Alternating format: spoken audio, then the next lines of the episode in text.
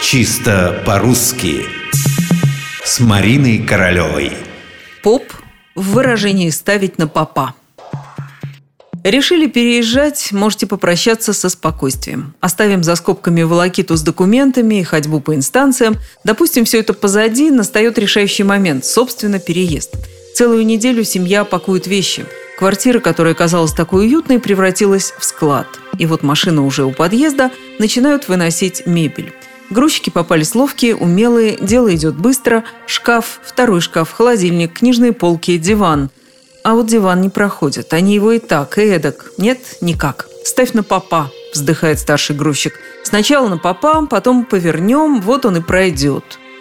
Ставь на попа, сказал грузчик. А мальчишка, который крутился рядом, словечко запомнил и вечером уже в новой квартире спрашивает отца, «При чем здесь поп, если выносили диван? И почему диван надо было ставить на попа?»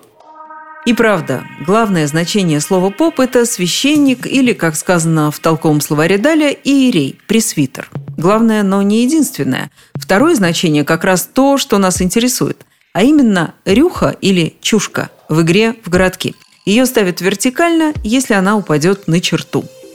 Не ручаюсь за точность описания игры в городки, поскольку самой играть не доводилось, но словари, в частности толковый словарь Ожегова, именно так толкуют слово «поп» во втором его значении. Вот откуда это самое ставить на попа.